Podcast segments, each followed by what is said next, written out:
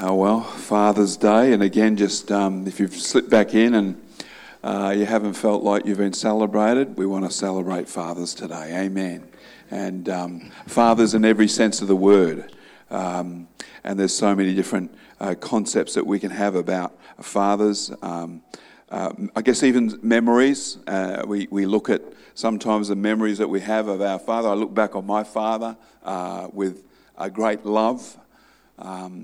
He was unfortunately taken way too soon as far as our family is concerned.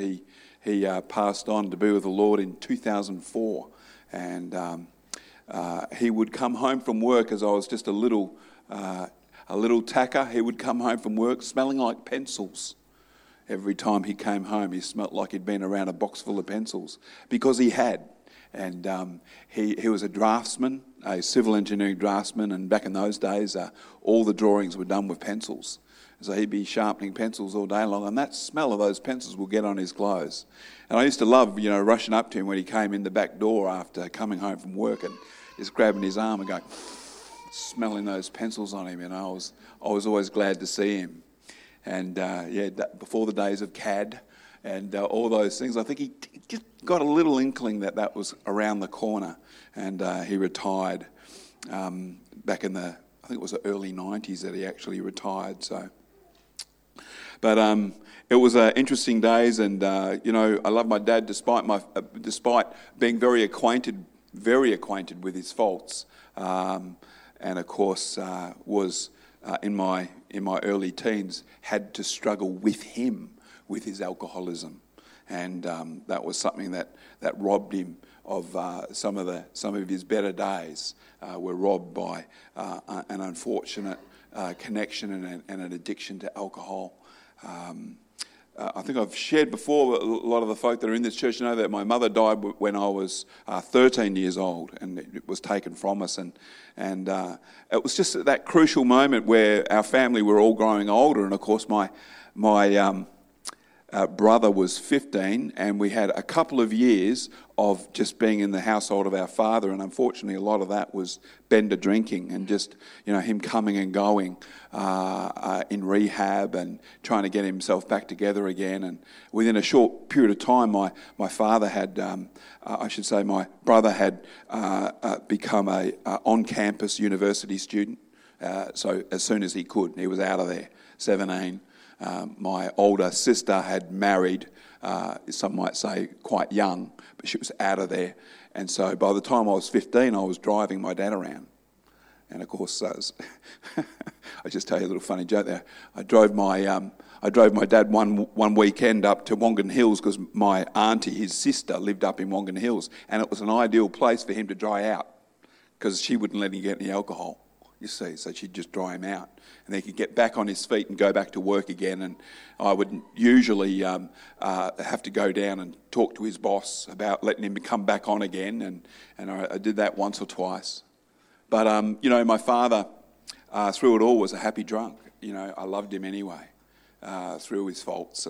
But anyway, I drove up one time, and I drove my dad all the way through a storm, all the way up to Wongan Hills, and I must admit it was quite a time that I was actually drawing near to God too, because I just the way it was.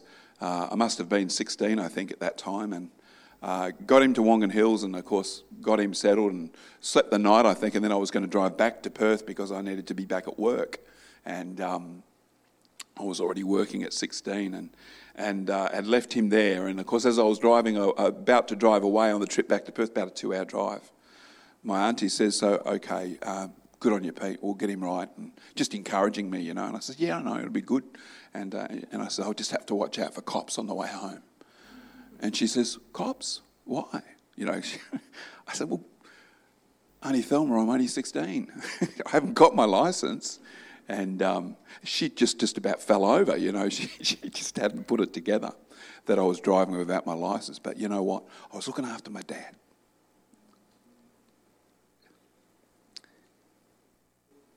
Amen. I look back on those days and I think, fathers are important to us. We've got to have them in our life. Amen. It says in 1 Corinthians 4 and verse 15, it tells us that we have many teachers, but not many fathers. And that's both on a natural level and also on a spiritual level. We can teach. We can all teach. We can all find a way of teaching and learning how to teach. And, we can all do that. But the Bible says very clearly that fathering heart connection is something different. Something different. And in the church, it means that we have those that will nurture and propel us into our God-given future, and those that will give us information to grow by. There's nothing wrong with being a teacher, but God needs fathers in the church that will nurture. And, we have a few comparisons here. Just listen to these comparisons. I don't think I've got my clicker out. Just give me a moment there.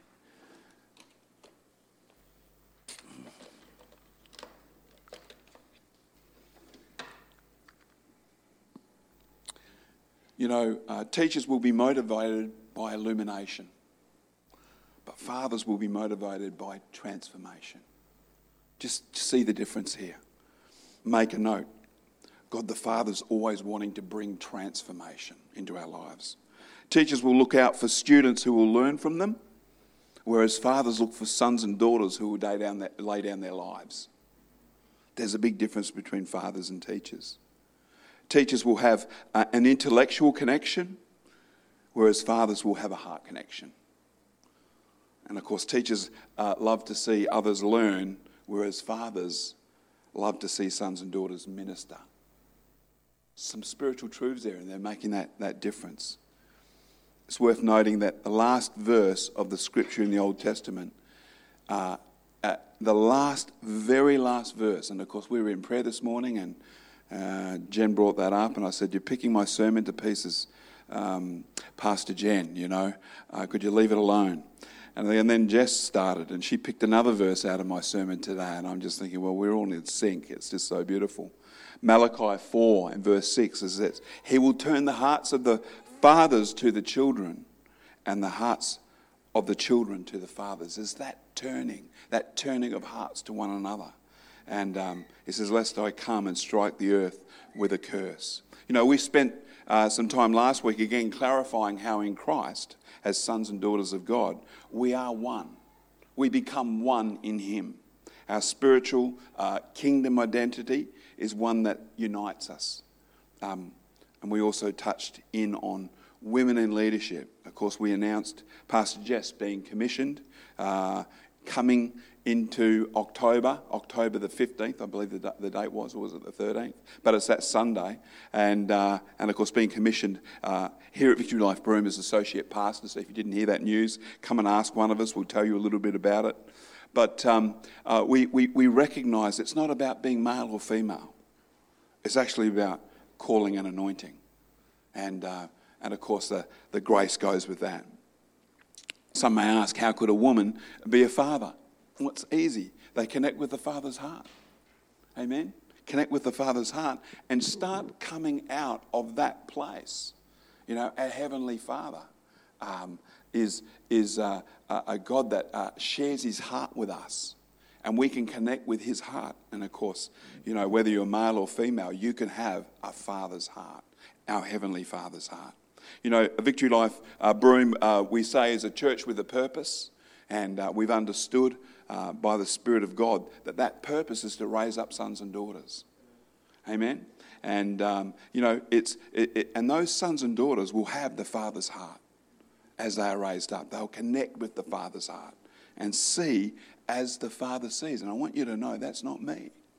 I'm not that father. It's our Heavenly Father. You have to realise that when God's got a problem, he usually sends in a son. And that's what he did in the earth, didn't he? He sent his son. Fathers send sons and propel them into their calling. Mature sons and daughters are ready to father others. That's what mature sons and daughters do. They actually father others. And of course, for the Lord to turn their heart toward others, fathers nurtures others. They don't just add them to their Facebook friends list. There's a nurturing that goes on. and of course we need to be prayerful about that. These are, when you talk about sons and daughters, we're talking about prayerful, Spirit-empowered believers who walk with the Lord daily, led by the Spirit. And of course, we touched in on a little bit on this last week. As Christians, ethnic background is no longer our identity. As Christians, our station in life, rich or poor, the Bible talks about slave or free. Rich or poor is no longer our identity. Our sex, male or female, in Christ is no longer our identity. And whilst the Bible relates to those differences, teaches on those differences, we should see that it's God's eternal purpose from the very foundation of the earth was to unite us in Christ, to make us one and break down all those differences. God's design in Christ was to bring many sons to glory. Hebrews 2 talks about that. That was his design in Christ, to bring many sons to glory.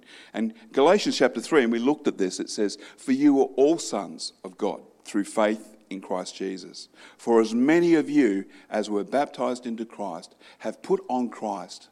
There is neither Jew nor Greek, there is neither slave nor free, there is neither male or female, for you are all one in Christ Jesus." Great truth to get a hold of. But it's through these truths that we understand that we're to have our Father's heart. We're to gain it. And when we do, when we start connecting with that heart, the life of the spiritual opens up to us because we begin to see as the Father sees. Amen. When we come to Christ by faith, our standing as sons and daughters is based on the same faith that justified Abraham. And we can read about that, you know, different places. But the same righteousness that he obtained, we obtain. It was righteousness by faith. And of course, it's the very foundation of the Christian church is righteousness by faith, you know, not just being as good as you can be. Amen. Right standing with God by faith is the very foundation of New Testament life. Romans 5 verse 1 says this, "Therefore, having been justified by faith, we have peace with God through our Lord Jesus Christ, through whom we also have access by faith into this grace in which we stand." It's really quite interesting. It's talking about our saving faith that, again, brings us to the place of right standing with God. And then also this access that we have by faith into his promises, the life that we're called to live. And I tell you, there's a truth here to take away. And if you'll take it, God wants us to reign in life through Jesus Christ by faith. God wants us to be like we're living as reigning in life, you know, above the circumstances, not under the circumstances, above every situation, reigning in life through Jesus Christ, through righteousness, through our right standing with him. You know, in the eyes of the Lord, the faith that saved us is the same faith that saved Abraham. And through faith in Christ, we become Abraham's seed. It's good news. Galatians 3:10, we'll have a look at that. It says, "For as many as are of the works of the law are under the curse." If you're under the works of the law, you're under the curse. "For it is written, cursed is everyone who does not continue in all the things which are written in the book of the law." That's where the curse is, because you can't. You can't make it all right by ticking all those boxes and saying, "I'm good." You can't. You're not going to make it. Look what it says in verse 11. "But that no one is justified by the law in the sight of God is evident, for the just shall live by faith.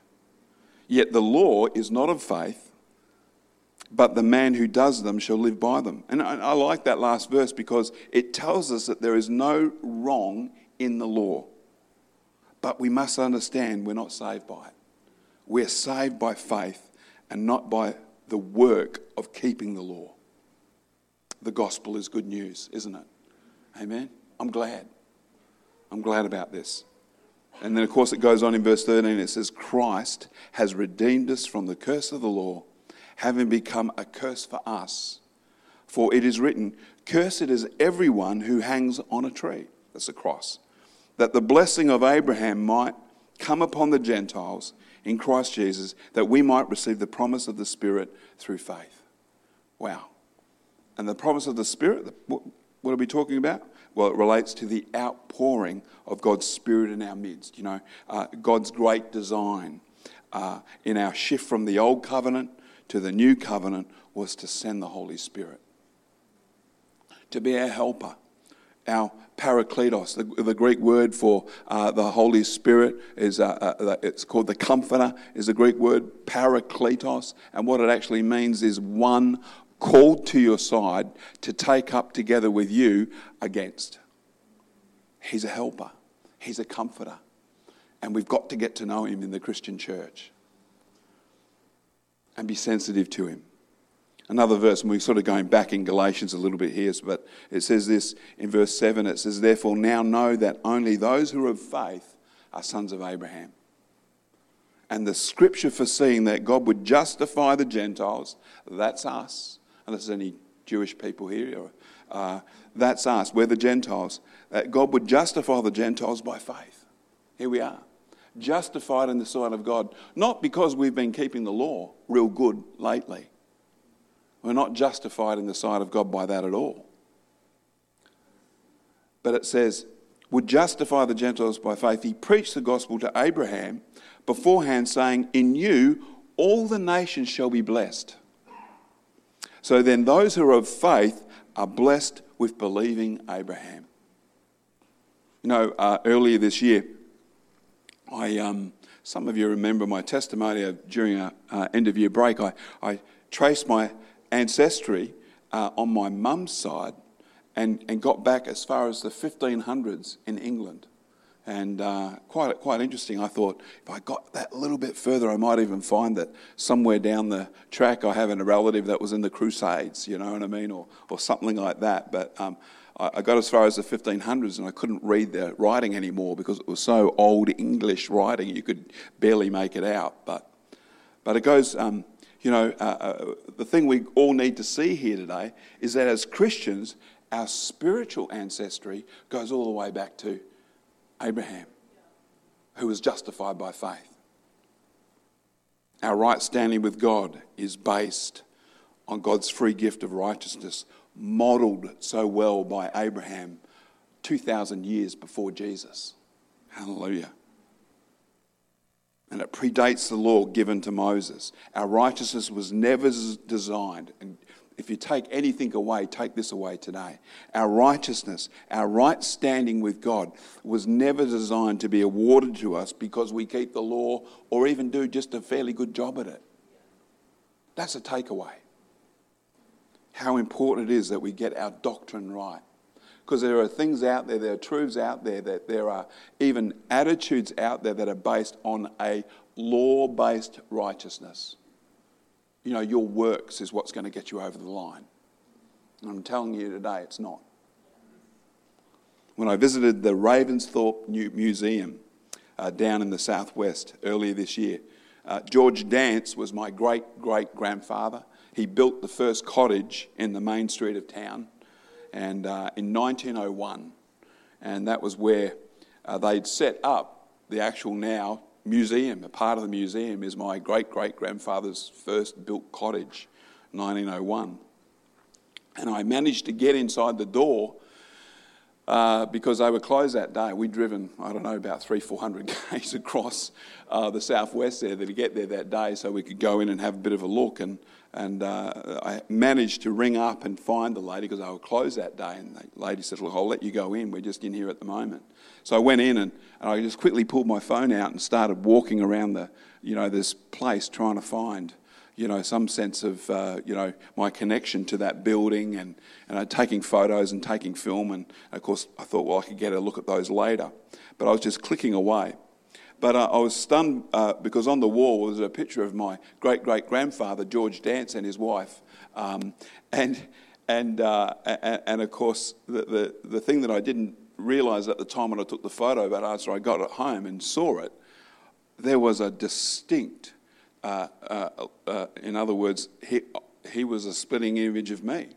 You know, it was like I was looking in the mirror, looking at my great-great-grandfather at that age. And, you know... The thing is that that's a physical resemblance. of one of my ancestors down through the generations. But take note of this spiritual resemblance that we attain to in Christ as sons and daughters of God is that we become Christ-like. Can you say amen? Spiritually, we become like Jesus. And I just want to tease that out a little bit and talk about that in the last few minutes that we had this morning. That's what we call the fruit of the Spirit. We become more and more like Jesus. When it's in manifestation, when we choose to walk in the Spirit and not in the flesh, you know, our spiritual resemblance to Christ is recognized by others. I tell you, when we walk in the Spirit, the fruit of the Spirit, there's an appeal to it. It's got an attraction to it. People wonder about it. It's one of the, you know, the truths that we need to walk in is that the fact is that the key enemy to Christ-likeness is the flesh, the works of the flesh. It's one of the three enemies to the believer is the flesh. The first enemy is the devil. The second one is the world. And the third one is the flesh. It's an enemy. And we want to recognize our enemies wherever we can, but the flesh wants to resurrect and live on. And when, as the scripture says, we need to crucify it. Crucify your flesh. Someone said, you know, keep it buried, face first, 6 foot down, so that when it tries to dig itself out, it only digs itself deeper, you know. As we should see, what the flesh looks like has been defined for us, so we can know when that behaviour is there, and we can know that we need to deal with it. Galatians chapter 5 and verse 19, it says this: "Now the works of the flesh are evident, which are adultery, fornication, uncleanness, lewdness, idolatry, sorcery, hatred, contentions, jealousies, outbursts of wrath, selfish ambitions, dissensions, heresies, envy, murders, drunkenness, revelries, and the like, of which I tell you beforehand, just as I told you in the time past, that those who practice such things will not inherit the kingdom of God." Oh, that's quite a hard word, isn't it? But it's the truth, and we need to preach it. Scripture's really clear here. If we continue in the works of the flesh, we won't inherit the kingdom of God. Okay, whatever you do, we've had an understanding this morning that we're, that we've been given the gift of righteousness, so we don't have to work for that. But we do need to continue to walk on in righteousness. I heard someone say one time, he said, "Well, you need to be upright in your righteousness.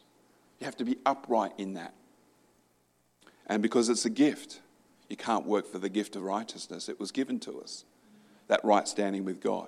But what we have to recognise, as much as we're not under the works of the law, we do need to say no to the flesh. We just want to talk about that just the last few minutes. So we've got a little takeaway, because this is where people get confused about the works of the flesh. And, well, I'm not under the law, but what about these works of the flesh? What do I do about those? Well, let's talk and see. You know, continued over time, the works of the flesh, continued over time, you know, when we allow the flesh, excusing it, giving into it, saying stuff like, "Well, I'm a Christian, I'm just forgiven." That's not the way to overcome the flesh. It takes, if you continue with it, it takes a believer down the path of destruction. I like to think of the path of destruction as the pathway that the prodigal son went on. He went away from his father's house. He took what, you know, inheritance he'd received, as we all receive an inheritance in Christ, and went away from his father's house. And he started to give himself over to the flesh. Now, he was still his father's son. And you notice that his heart turned. He changed in his heart. And he went back to his father's house. And his father received him. In other words, he was still saved the whole time. But if we continue in the flesh, continue going down that track, you know, the enemy will come in, the second enemy will come in and start to lie and deceive, and before you know it, you're actually denying the Lord Jesus. And that's a lot more than the works of the flesh. That's just moving over into a place of actually denying him as your Lord and Saviour. And the enemy will try and get you to that place where you give up your faith. I'll show you a few scriptures about that. We're not going to look at it today, but if you're interested in that understanding, let me know, and I certainly show some of those verses as well. But Jesus said this, a little leaven leavens the whole lump. So it's that continuing in it, and that slow but sure hardening of the heart. Mature sons and daughters have chosen to manifest the fruit of the Spirit. And if you're in the workplace, those that you work with should see Christ-likeness. They should see the fruit of the Spirit. When you get around others who should, you know, your brothers and sisters in Christ see in you, what should they see in you? The works of the flesh or the fruit of the Spirit? I know that you all know the answer. Your old flesh or Christ-likeness? When something goes wrong, here's the question. When something goes wrong, doesn't go to plan, how do you behave? Total meltdown?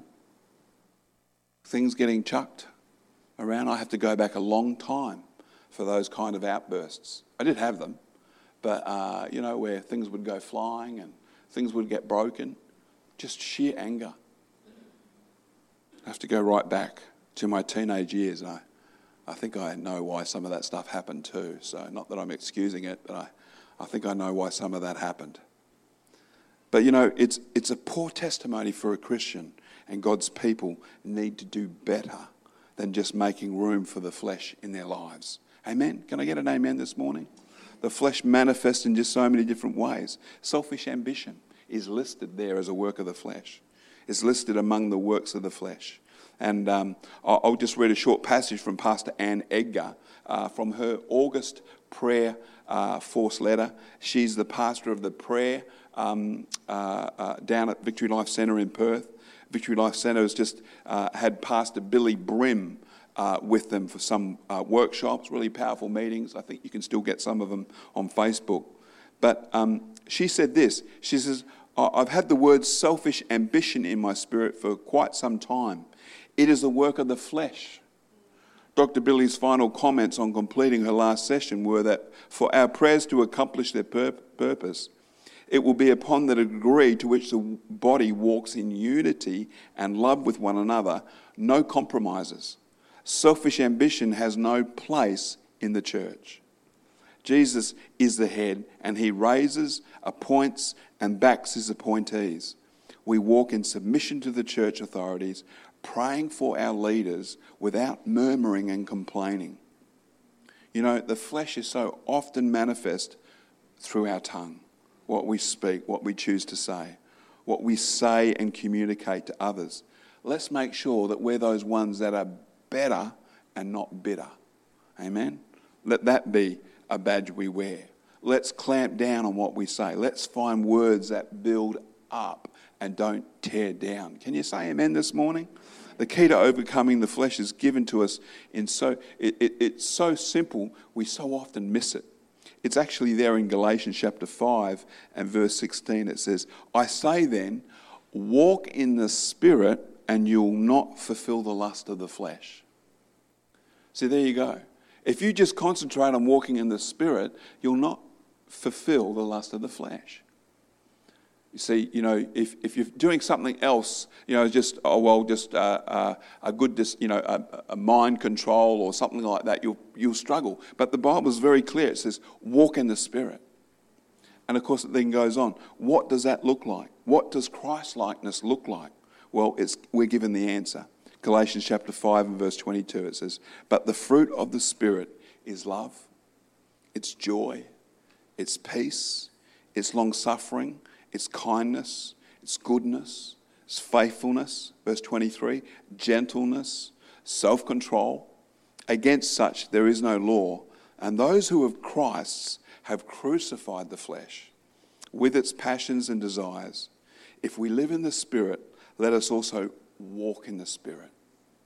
In other words, we've already got this going on the inside of us. Let's walk that out. Let's be those people that are demonstrating that. Let's be manifesting the fruit of the Spirit in our lives, in every circumstance, every situation. You know, there will be an opportunity for the flesh to rise up or for the Spirit to be on display. It's our choice. And it gets better because you start, you then get into the habit of demonstrating the flesh or get into the habit of demonstrating the Spirit. It's up to you. You choose. And it gets better as you start to demonstrate the Spirit. The reason that the flesh still gets an opportunity in your life is because, and I'll just say this, you haven't made a quality decision. It's because you haven't made that commitment to walk in the Spirit. You see, it's a quality decision. You know, I would say it would be a really good step for some to take today is to just write out the fruit of the Spirit. Write it out. Start to define what the fruit of the Spirit looks like. Find opportunities and occasions in your life where the fruit of the Spirit should be on display. Maybe some areas where it hasn't been. And start to just be real with yourself. They say that the first person you should be honest with is yourself. You know, just being honest with yourself and saying, hey, I'm not real good in this area. But you know what? I'm going to develop a workout routine, a spiritual workout routine, and start to walk this out and get better in this area. I mean, what's your kryptonite? You know, what's the area of your weakness? Work out what it is and start to walk it out. Write it down, and pray and ask the Lord to help you with it. You know, I tell you, He's very interested in you walking in the Spirit and you being a great witness to those that are outside. And a quality decision is one that you'll not change your mind about. It's a once and for all decision. I'm no longer going to behave and act and do what I've been doing and the way I've been behaving. Can I get an amen this morning? Look, I've gone 5 minutes over time. We've got lunch waiting. You're probably salivating, just smelling it coming out of the kitchen. I know. But, you know, that's the flesh, all right? So you have to put that down and, you know, fast today, you know. God bless you all. Now, look, thanks. That was a word about fathering, you know, the Father's heart. We want to be a people that walk with the Father's heart. Amen? So why don't we just pray? Father, we again thank you for today, Lord God. We thank you for your word. Lord, we thank you for the entrance of your word that gives us light. Lord, let the truth, Father God, that came today, Father God, live in us today. Lord, that we might be a people that step it out and walk it out. And Lord, above all, we ask that you order our steps. Lord, that we might walk into the bright future that you have for us. Lord, it's an eternal future, Lord God, that's bright before us, Father. And Lord, we thank you that you've got us on your pathway. And Lord God, that we'll refuse the pathway to destruction, Father. And Lord God, be that people that manifest your glory in this time and in this season, Father. And Lord, we give you all the glory, all the praise in Jesus' name. And everybody said, amen. Amen. Why don't we go out with a song, Pastor June and Sol. I just want to, we might just sing as well, but I just put an invitation out there to you. If you're here this morning and we've talked about some things that maybe are still a bit of a mystery to you and you're still working through some of that, that's all good because that's what happens. But come and talk to us. We'd love to be able to pray with you. There's a prayer that we pray called the prayer of salvation. And that prayer is when we actually ask Jesus to come into our lives and make his home in us. And make himself real to us. And it happened to me 40 years ago. I gave my heart to Jesus and he came in and made himself real to me. That's just a prayer away. And if you're not walking in that close life, if you don't know, if you were to, this life was over tomorrow, where you would go, come and talk to us. We'd love to be able to pray that prayer with you and see you through to what we call salvation and where God becomes real in your life and starts to show up. Amen.